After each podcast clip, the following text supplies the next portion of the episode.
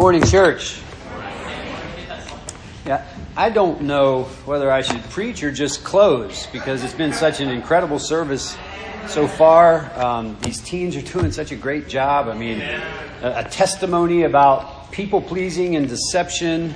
Uh, a, a teen using Second Samuel to do the communion. That's that's not a small feat. That was impressive. I am I am moved by that. Nice job, guys.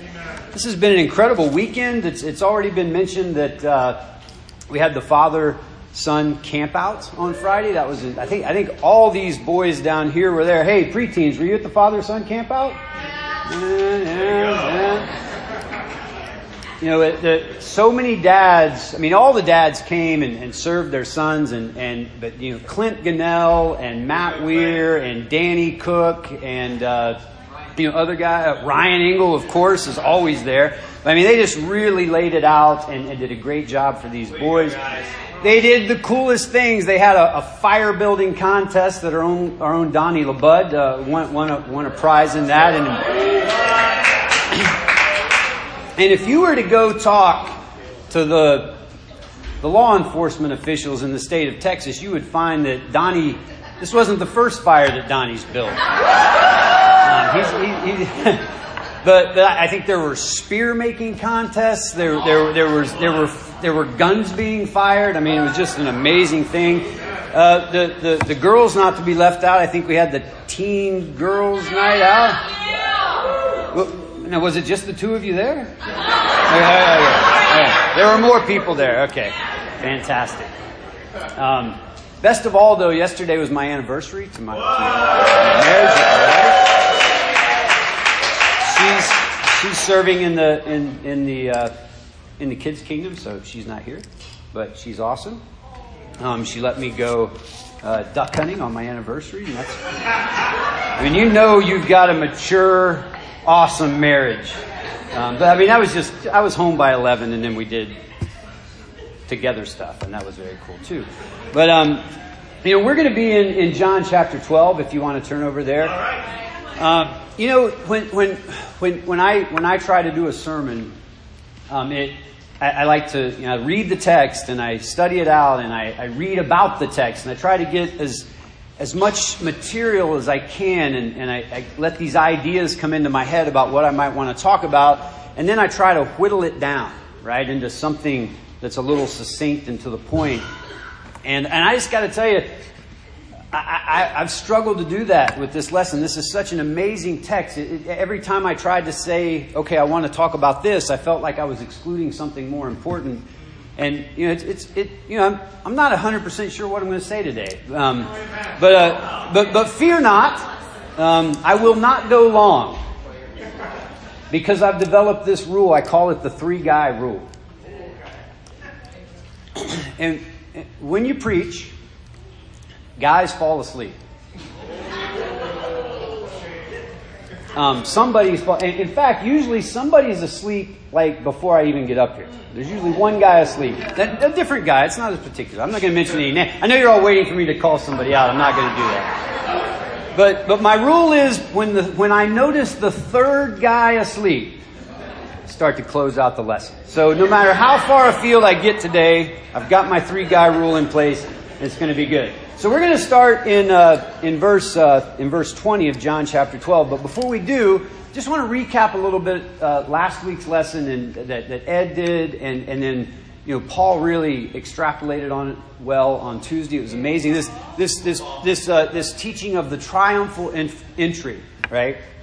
Jesus comes into Jerusalem. His final trip into Jerusalem before his crucifixion comes in as a king riding on a donkey, fulfilling the the uh, the prophecy in, in, in Zechariah 9. And, and, and Ed pointed out that you know, the crowds went out to meet him, and, and it, was, it was as if a, a, a great general or great king was returning from conquest. And, and they, were, they were raising palm fronds and shouting Hosanna, which, which means salvation, and, and it's, a, it's like an urgent, like salvation now. It's like a demand for salvation. And, and they were doing it in Jerusalem at the time of Passover, right in front of the, the, the, the Jewish leaders in the Sanhedrin who had decided it was time to kill Jesus. I mean, he officially had a death warrant out for him. And they were out there proclaiming him king. Openly, loudly. In, in, in front of the Romans who, who would have had an, an enhanced presence in Jerusalem at this time. And, and the Romans who were very sensitive to anybody being king right. other than Caesar. And it's as if they were out there saying, We so believe in this Jesus. We are so moved by, by the fulfillment of this prophecy that, that our faith in him is greater than our fear of the Sanhedrin. Amen. Our, our faith, our belief, our hope in him is greater than our fear towards the Romans. And, uh, and with that, let's just pick up in verse 20 with that sort of as a backdrop, keeping that in mind.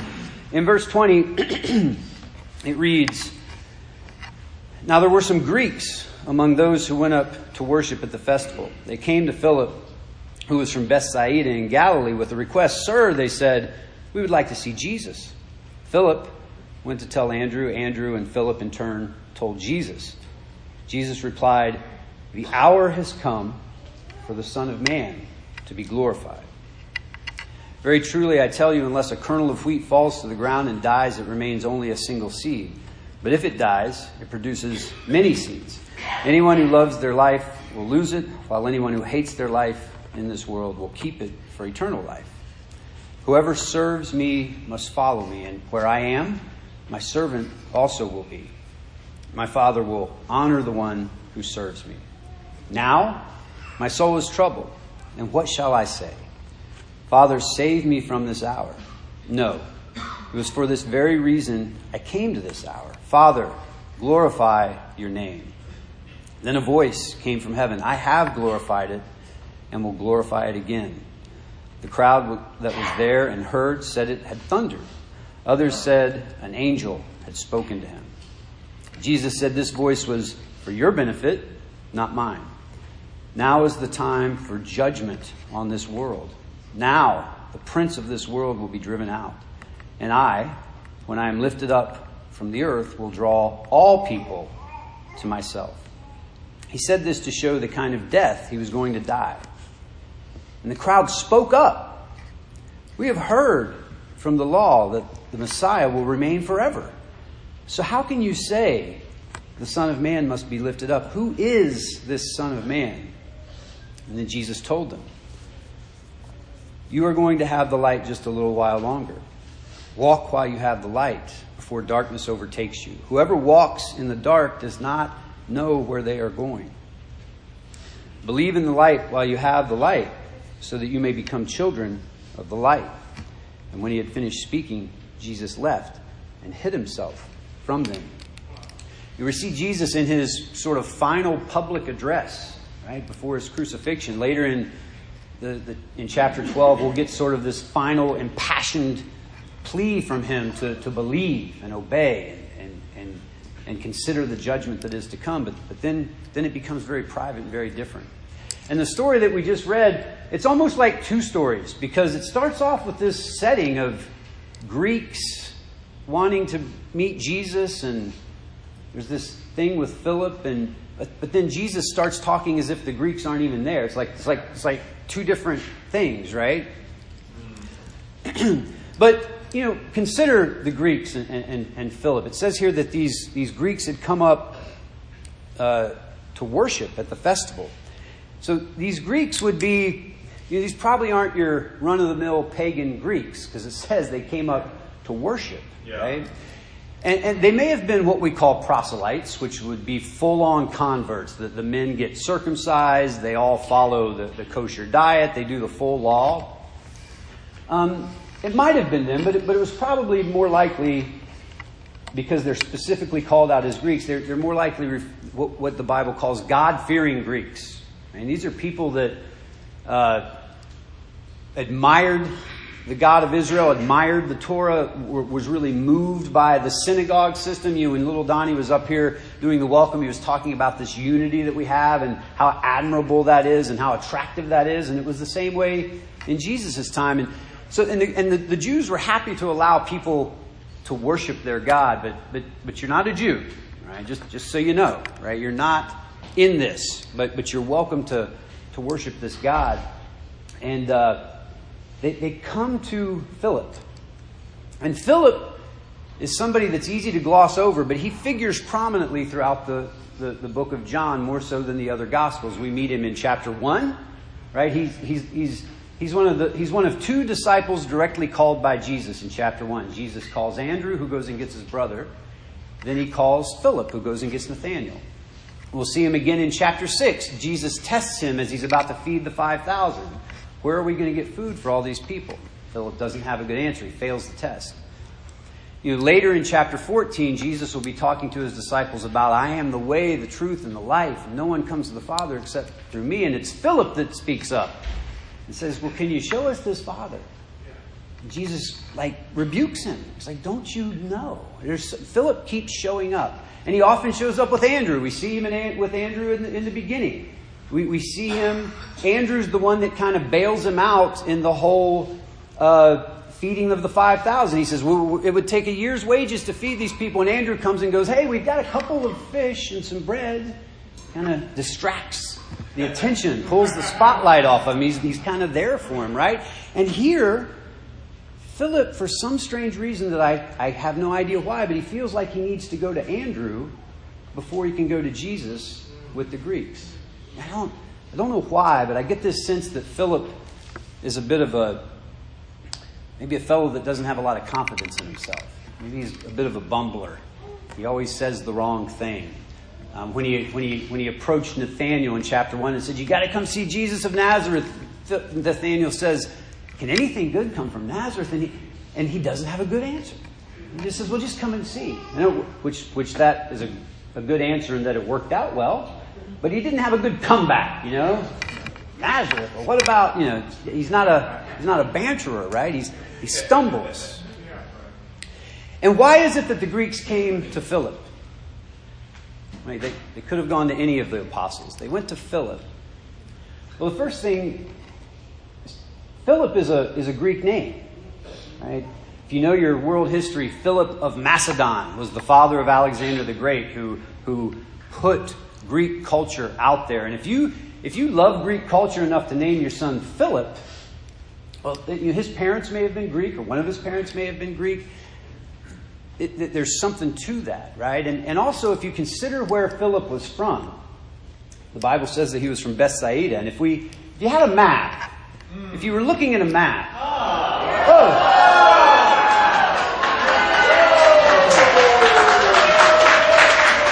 You know, please, please, I, I, have to move quickly before it starts flickering on and off. Um, you know, the Sea of Galilee, right?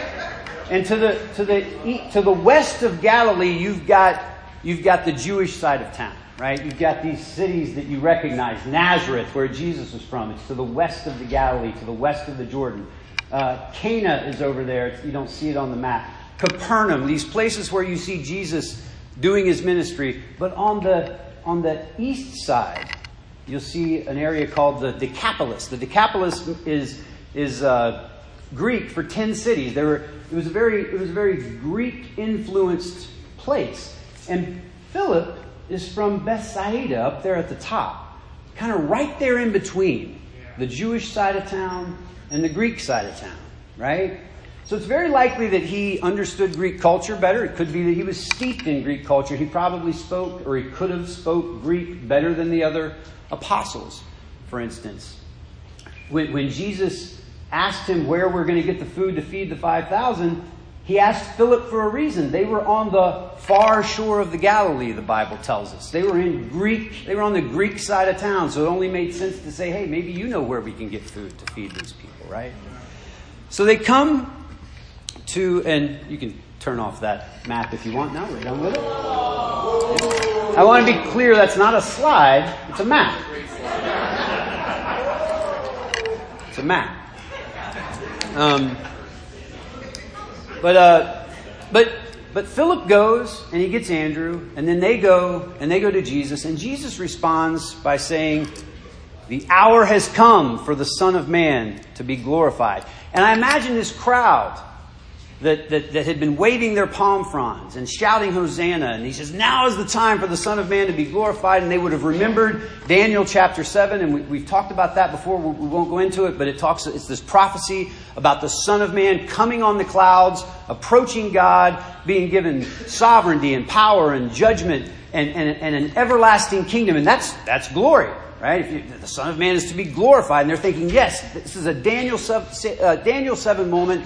They probably still have their, yes, yes, now is the time for the Son of Man to be glorified. We are ready for that. We are ready for that. And then he switches it on.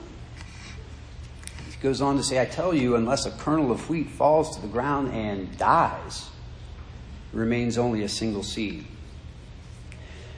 He goes on to talk about loving life and, and you know, loving life in this world or hating life in this world. And that, that's just that's just kind of a biblical way of, of, of talking about choosing, right? Malachi says that Rebecca uh, loved Jacob but hated Esau, right? It, um, we're told to, Jesus tells us to, unless you hate your mother and father, and it's, it's not really talking about love and hate, but it's talking about choosing.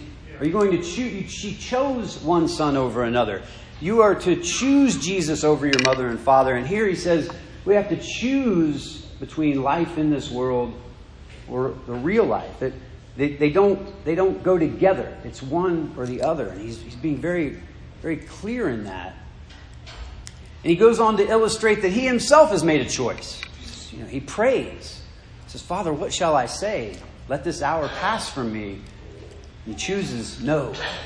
It's for this very hour that I have come. And he gets this thunderous voice of God to, to kind of give a little bit of weight to what he's saying, right? He, and, and, and he goes on and he, he talks about the prince of the world being cast out and judgment coming. But, but the crowd speaks up when he says that I, when I am lifted up, will draw all people to me. Which, by the way, is your connection to the Greeks, right? If you're wondering why these two stories go together, there's Greeks now Jesus says, all people will be drawn to me. It's like not just you Jews, you know, but all people are. I'm going to use this arrival of the Greeks to illustrate once again that all people are going to be drawn to me. He says, when I am lifted up, this is going to happen. And, and this crowd would have known what he was talking about. Crucifixion was common. And when, when, when you say I'm going to be lifted up from the earth, they understand he's talking about being crucified. Amen. And they speak up it says in verse 34. They said, We have heard from the law that the Messiah will remain forever. And they're, they're, they're, they're talking about passages like Psalm 89 or Isaiah 9 or even Daniel 7, where you know, the Messiah is a never ending kingdom. They say, How can you possibly say that you're going to die? Who is this Son of Man? It goes right back to the same question that we keep being asked over and over in the book of John. Who is this Jesus? Who is this guy? You're not the Son of Man that we were expecting. This isn't what we had in mind when we were waving the palm fronds a few minutes ago. You can imagine them kind of be like, right?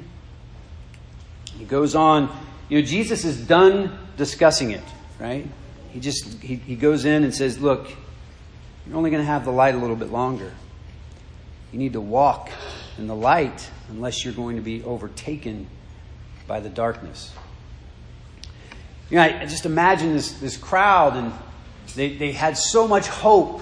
You know, they've lived their lives in oppression, either to a corrupt religious system or to the, to the, to the, to the uh, oppression of Rome. And they're thinking, here comes the king, and he's going to change things. And I'm with you. I am with you, Jesus. And then he starts talking about this death, this, this classic sort of discipleship stuff that we read about in all the other Gospels. And this, this idea of serving and, and being humble. And, and, and I imagine them thinking, you know, this is not what we had in mind. You know, we had plans for you, Jesus. We pictured you on a throne in Jerusalem we pictured our enemies being destroyed. We pictured our lives being filled with goodness and glory and prosperity because the King had come. We had plans for you. Yeah. But Jesus has his own plans. Right? You know, I can imagine him saying to them, You know, whose glory is it that you're interested in? And I think we have to ask ourselves that question. You know, why are we here today? You know, we come to Jesus, quite frankly, just like the Greeks who are curious and just like the crowds who are seeking glory. We, I mean, let's be honest, we, we, don't, we didn't wake up one morning and say, I would like to make myself very, very small. I would like to become more humble. I would like to become more sacrificial. I've heard that the Jesus thing's all about that. I think I'll go to church. That's not why we come to Jesus. We come for different reasons. And praise God. They're all good reasons. It doesn't matter how we get here. Right? But Jesus tells us that once you get here, and once you once you make the maybe in, in a worldly sense the mistake of saying, I'm with that Jesus guy. It's like, hold on a minute. Hold on a minute. Because this is not for your glory that you're doing this. Right? This is not for your glory that you're doing this. Jesus even says, as he prays to God, you know, first he says, the, the hour has come for the Son of Man to be glorified. And then he goes on and says, God, glorify yourself. Even Jesus' glory is rendered to his Father. Right? Jesus himself renders his glory to his Father. And we have to decide in this hour, whether it's our first time here or maybe you've been coming around for decades. Maybe, maybe you said Jesus is Lord and you got baptized and you've, you've chosen this church thing, but you're still seeking something other than His glory. You Jesus says you have to choose this life or eternal life. And He makes it clear throughout the Gospels that He's going to take care of you. If you choose His life, if you seek first His kingdom, all things will be added to you. But if you seek those things instead of His kingdom, well, you're seeking something other than His glory. Right? And we've got to make this, we've got to get this on straight because in our discipleship, we will be tested. You know, just like these guys are waving their palm fronds and saying, I'm with Jesus. Jesus is king. And he turns to them and says, Check this out. I'm going to go be on the cross. And where my servant, where I am, my servant must be also. They test, they test their faith and they bucked against it. We will be tested. Maybe early, maybe late. But there will come a time when these things that we have sought after for our glory will be taken away from us. The job will fail. The, the investments will fail. Our health will fail. Our loved ones will get sick and be taken away from us. And then we have to ask ourselves, whose glory have I come for in this hour? This is the essence of discipleship. I mean, we, we, we have this, we, we, we, we cling to these passages where Jesus talks about life to the full and, you know, and, and by all means, he's true. He means that, but, but we look at it as a, as a self improvement kind of thing, right? I'm going to go get some Jesus and get better. Jesus is not here to improve your life. He, it's like you hire a contractor to, to get a little bit of home improvements done. He comes in and he says, Yeah, I think I'm just going to tear the whole thing down. Build anew. I'm not even going to leave the foundation. You're like, oh, this is not what I had in mind. Well, you said you wanted a better house. In fact, let's just scrap the house altogether. This is what Jesus is calling us to. This is the glory.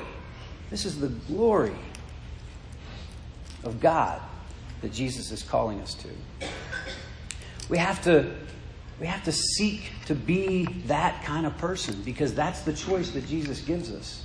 He will take care of us. He will give us. Look around. We're all blessed. We've got wonderful lives, great kids. We're, we're, we're, we're caring for one another. But that's not, that's just a, that's just the rays of the sun. It's not the sun itself. Jesus is the glory. It's His glory that we are seeking. We will be tested. And Jesus gives us, I feel like, some really good advice at the very end if we're going to walk this disciple road, right? This is this idea of living for something other than ourselves, choosing true life over our our our, our perception of what a good life is. He says, if you're going to do this, you got to you got to walk in the light.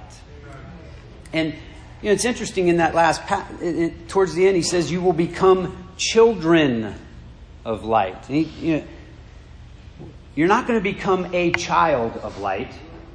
We are going to be children of light. And we either are children of light or we're not children of light. But it's not a concept of, okay, you're a child of light and you're not. No, we are either children of light or we are not. Right?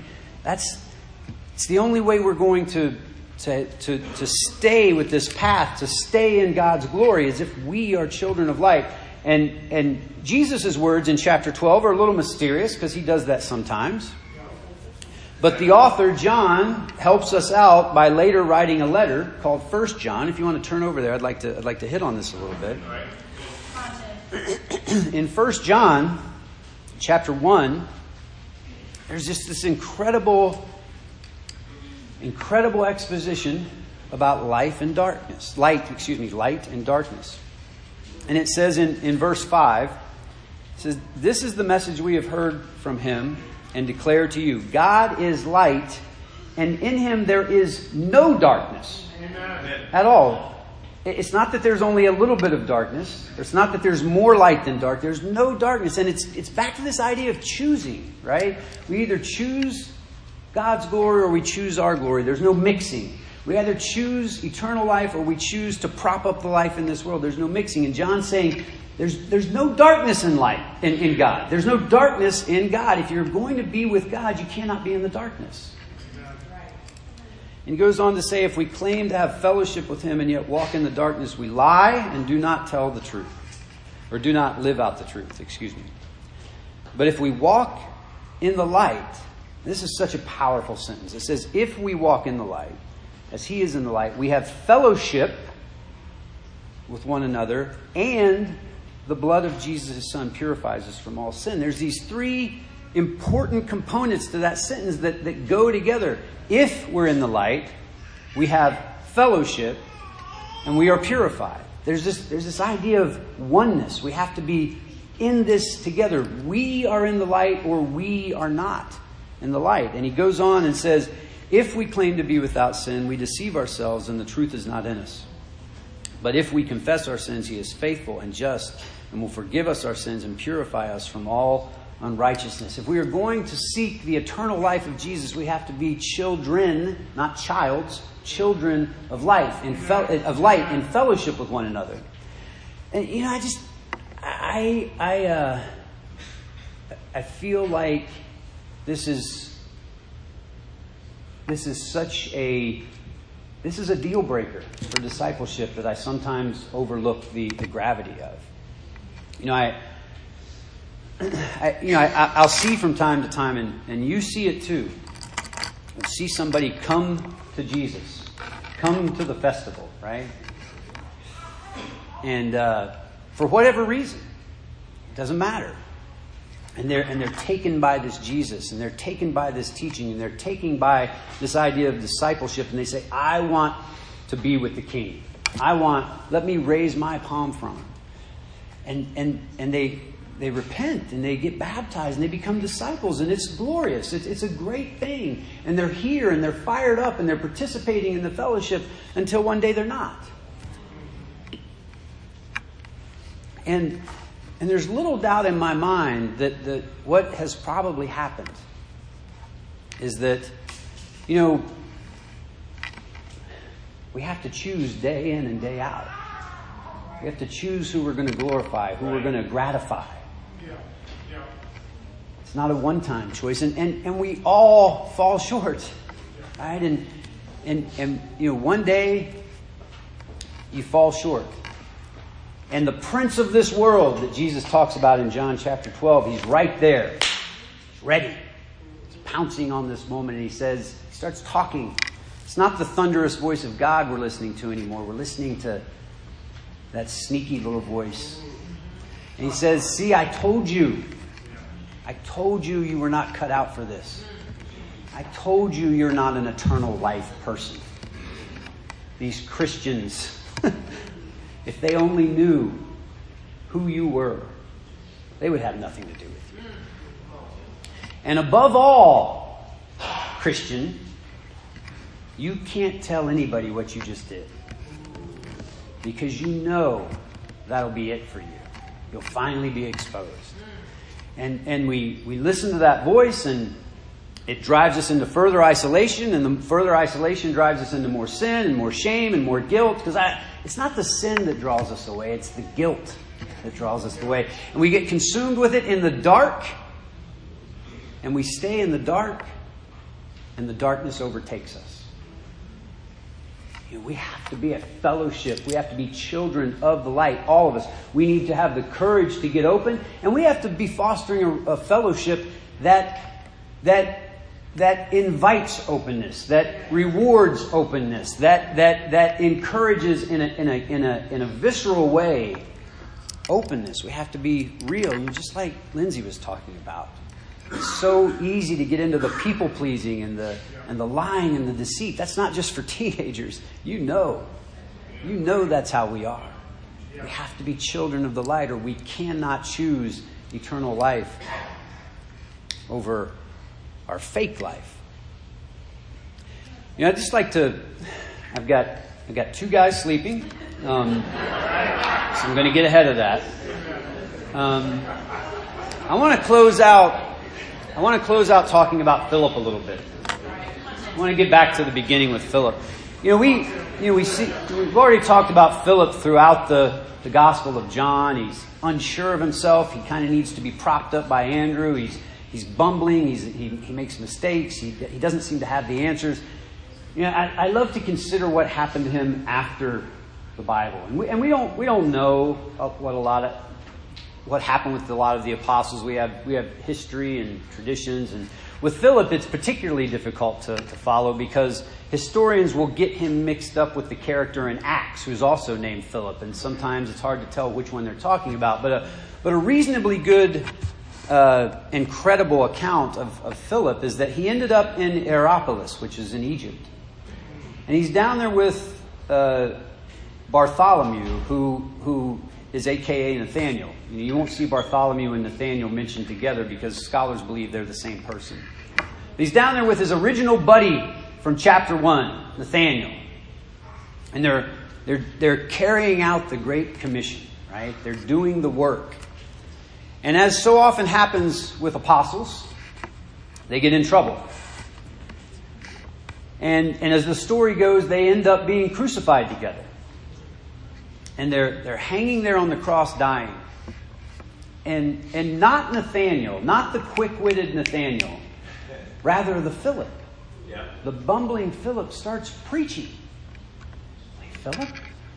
Philip has the courage to preach. He, he, didn't, he didn't even have the courage to take the Greeks to see Jesus. He's preaching. And it says that his preaching is so impactful that the crowd that crucified him gets convicted and decides we need to take these guys down off the cross. Wow. You know, Philip. Yeah, could it be that Philip finally figured out that it's not about him anymore? It's not about his answers. It's not about his ideas. It's certainly not about his glory. It's about God's glory. And he, he starts preaching and the light shines through him, and, and he starts to bear much fruit from the cross. And it says that they come and they take Nathanael down. But they go to Philip, and he refuses. Says, Don't take me down. You leave me up here. And in my mind, I, I like to imagine, I have to imagine he's thinking, I'm, I'm where Jesus was. The servant will be where his master is. Take me down? I'm in my prime up here on this cross. And it says that he died. He died. And in my imagination, I, I insist on believing that his final thoughts were memories of Jesus saying, I tell you, unless a kernel of wheat falls to the ground and dies, it remains only a single seed. but if it dies, it produces many seeds. Anyone who loves their life will lose it, while anyone who hates their life in this world will keep it for eternal life. The hour has come. The hour has come for us. For us to choose eternal life over some phantom life that's passing away. To be children of light. To live in true fellowship with one another, seeking the glory of the Son of Man and his Father above all other things. To God be the glory. Amen. And one final song.